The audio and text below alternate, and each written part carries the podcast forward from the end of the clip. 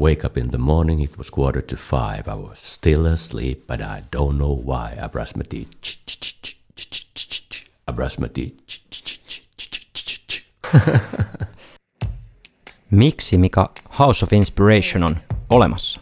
Me tullaan koko ajan viisaammiksi. Koko ajan tulee enemmän parempaa tutkittua tietoa ja kyllä se viisaus on niin kuin ihmisissä. Mitä me siis halutaan ihmisille tarjota? Me tuodaan asiantuntija olohuoneeseesi, jotta oivalluttaa ihmiset näkemään itsenne parhaat toiminta- ja ajattelutavat kulloiseenkin tilanteeseen. Inspiraatiota, uutta tietoa ja energiaa, ja sehän on just se, mitä me halutaan kaikille teille tarjota. Tervetuloa Kehitysvarttiin. Kehitysvartin tarjoaa House of Inspiration ja Antti Quanta. Kehitysvartin idea on se, että saisit mielenkiintoisilta ihmisiltä 15 minuuttia viikossa huikeita ajatuksia, konsepteja ja työkaluja, jotka voisi tehdä arjesta kivempaa.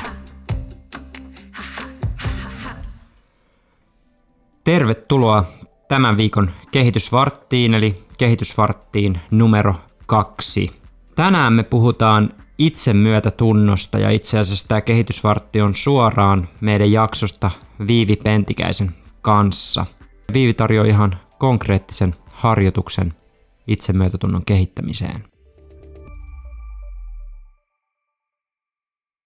Tätä Kehitysvarttia varten sun kannattaa ehkä olla rauhallisessa paikassa, koska tässä tehdään myöskin itsereflektiota ja tämä on hyvin rauhoittavaa. Mutta annetaanpa tässä vaiheessa puheenvuoro Viiville. Itsemyötätuntotermi on Kristin Neffin kehittämä, ja Kristin Neff on amerikkalainen tutkija, ja mä en muista mikä hänen taustaa, mutta hän oli yliopistoon ainakin apulaisprofessori, mutta tutkija.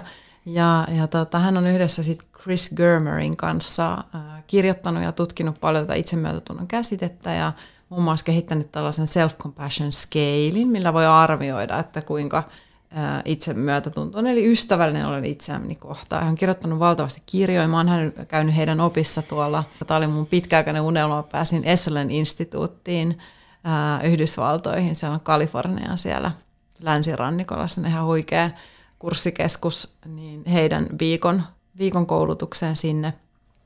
Eli Kristin Neff on se, joka tai niitä ehkä tutkinut.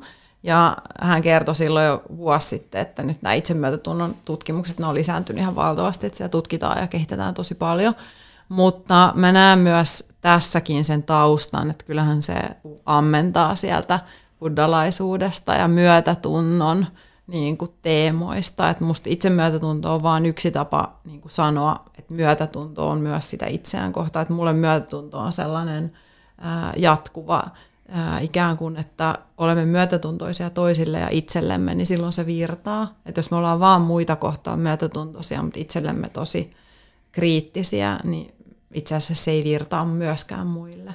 Eli itsemyötätunto on tavallaan ehkä meille länsimaisille ihmisille helppo sellainen, että nyt mä saan olla itselläni ystävällinen. Eli siellä on se niin kuin teoria- ja tutkimustausta, ja sitten ihan nopea sellainen pilkkominen 3 palaan, nämä on myös Kristin Neffiltä, että mistä se itsemyötätunto koostuu, niin se koostuu läsnäolosta. Eli jos me ei olla läsnä, niin me ei voida tunnistaa, että me tai kukaan muu kärsii, me ei huomata. Eli ensin pitää olla läsnä ja pysähtyä, jotta voi huomata, että ouch, että on vähän kurja olla itsensä kanssa tässä hetkessä. Toinen askel on sen ystävällisyyden osoittaminen itselle. Eli kun mä huomaan, että mä oon vähän väsynyt ja stressaantunut ja vähän kurja olo ja en nyt ole ehkä maailman paras äiti tai puoliso ollut tänään, niin sellainen, että antaa sitä ystävällisyyttä ensin itselle. Eli osoittaa ihan tietoisesti itseään, koska vähän niin kuin olisi itsensä paras ystävä. Että hyvin sä vedät, Viivi, ei mitään, että huomenna on parempi päivä. Ja sitten 3. elementti on kytkeytyminen tällaiseen yhteiseen ihmisyyteen, joka tarkoittaa sitä, että mä tunnistan ja tiedostan sen, että muutkin ihmiset kärsii. Ja todennäköisesti muutkin ihmiset on kokenut näitä samoja tunteita kuin minä. Ja muutkin äidit ja puolisot kokee joskus olevansa riittämättömiä tai ei nyt ehkä niin omien standardiensa mukaan joka ikinen torstai-ilta pitkän työpäivän jälkeen, jolloin me ikään kuin liitytään siihen inhimillisen yhteisen kokemusmaailman pariin, jolloin sitä on helpompi niin kuin kannatella sitä Koska periaatteessa silloin, kun me hävetään tai meillä on tosi kriittinen olo itsemme kohtaan, niin me ajatellaan, että me ollaan se ainoa ihminen maailmassa, joka on koskaan niin kuin tiuskinut vaikka lapselle tai puolisolle. Eli nämä kolme elementtiä mahdollistaa sen myötätunnon osoittamisen itseä kohtaan.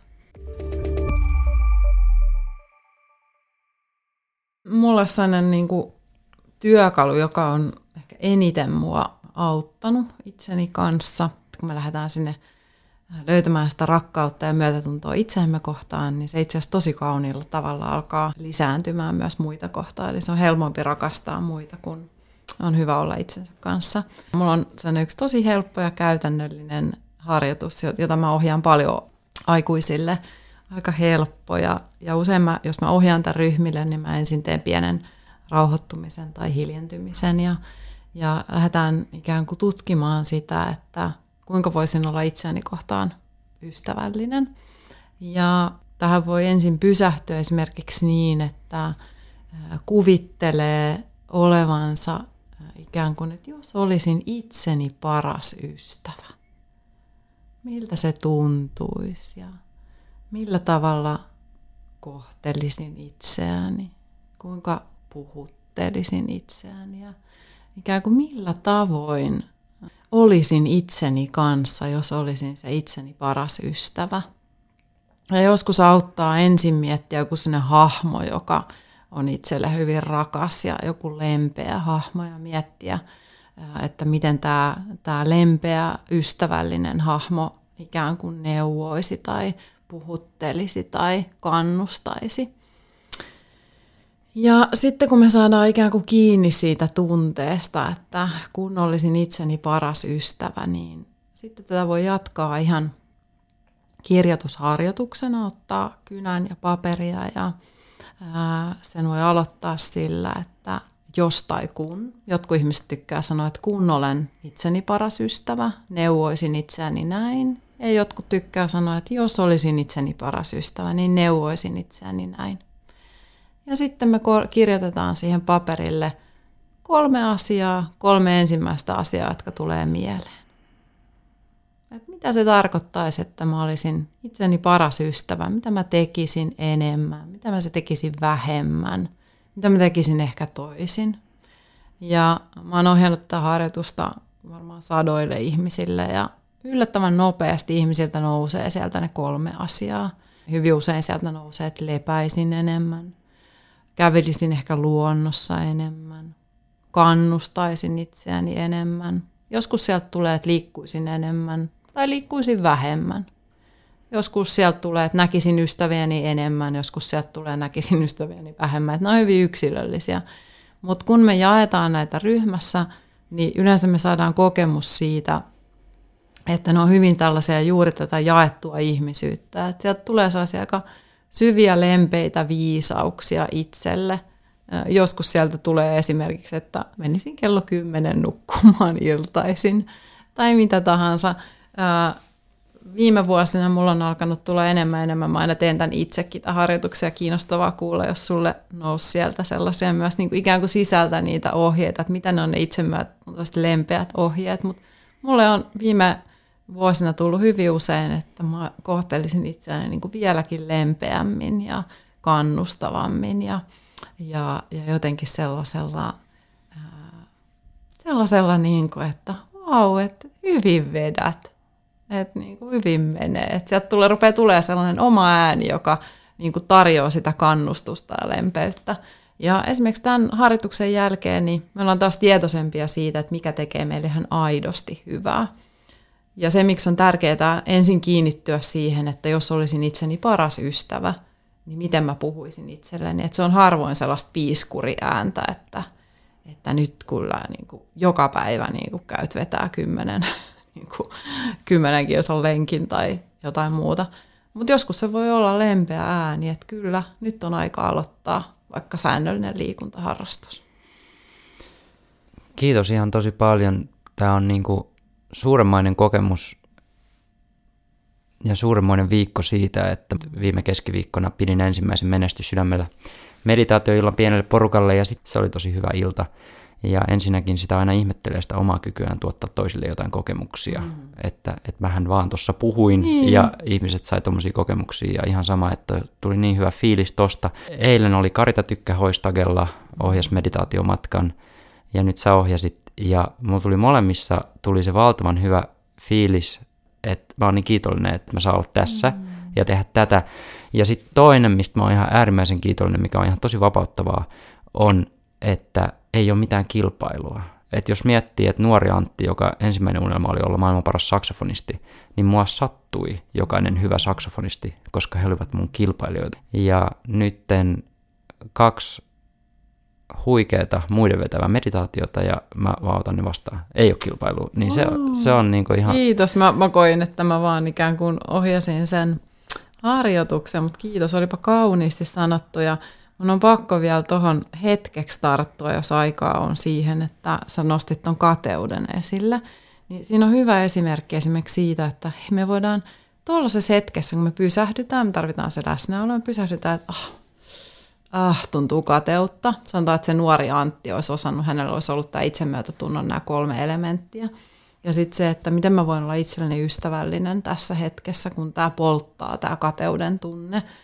No esimerkiksi niin kuin, joskus ystävällisyyttä on vaikka laittaa some kiinni. Me ollaan kaikki välillä vertaillaan toisiamme, niin mä saatan joskus, jos mulla tulee sellainen olo, että mulla rupeaa tulee niin kuin riittämätön olo, että joku muu tekee jotain tosi hienosti, niin joskus voi sulkea sen tai ikään kuin päättää, että mun ei tarvitse nyt katsoa sitä. Se voi olla ystävällinen teko itselle.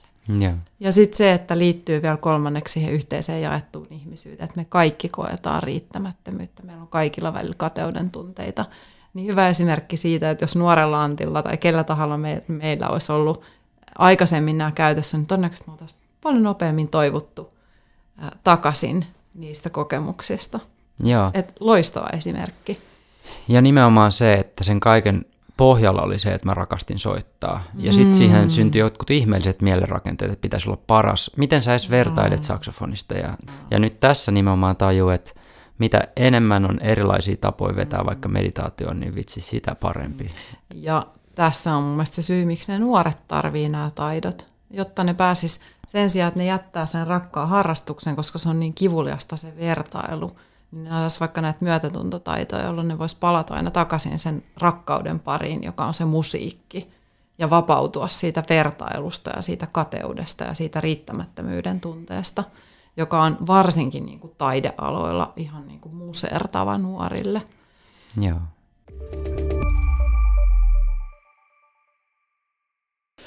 Ja mä voisin semmoisen lisätä tähän, että me jokainen ollaan myöskin sen sisäisen lapsemme kasvattaja. Joo, ja se sisäinen lapsi erityisesti hyötyy muuten näistä itsemyötätuntoharjoituksista. Ja mulla oli sellainen kausi, että mä tein tätä loving kindness meditation ja rakastavan ystävällisyyden meditaatiota. Sen tosi rankan jakson ajan 2 vuotta. Mulla oli tosi isoja rankkoja juttuja omassa elämässä ja mä aina palasin tämän harjoituksen äärelle. Ja sitten mä tein itse asiassa sitä versiota, kun mun äiti ohjaa YouTubessa, mun äidin Marika Borin suomeksi ohjaama. Ja siinä otetaan itsensä niin kuin omaan syliin lapsena. Ja mä huomasin, että päivästä toiseen niin mä olin aina vähän eri ikäinen, kun mä tein sitä harjoitusta. Että aluksi mä olin vauva ja mä olin vähän isompi ikään kuin mielikuvassa. Ja mä toivotin itselleni näitä rakastavan ystävällisiä toivotuksia. Ja sitten mä muistan yhdessä sen aurinkoisen päivän, mä meditoin kotona ja mä tein sitä harjoitusta. Ja sitten se mielikuva itsestä oli 14-vuotias minä, joka tuli mun syliin. Ja mä olin, että no niin, mä annan tälle 14-vuotiaalle itselleni sitä rakkautta ja myötätuntoa. Kyllä, ihan jokaisessa iässä sitä ansaitsemme. Kiitos, Viivi. Kiitos sulle, kun kuuntelit tämän Kehitysvartin ja mä annan sulle tähän loppuun vielä hetken musiikkia, jonka parissa sä voit tutkia ja tunnustella, että mikä olisi sulle tässä hetkessä parasta, mitä sä voisit itsellesi antaa.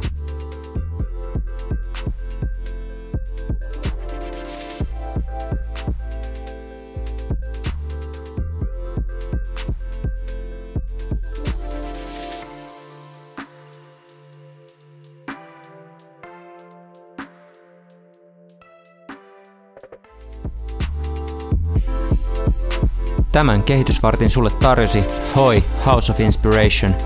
Tervetuloa meidän kanaviin ja tapahtumiin, jossa eri alojen huippuasiantuntijat voi ottaa sua löytämään sulle toimivat ajattelu, mallit ja toimintatavat.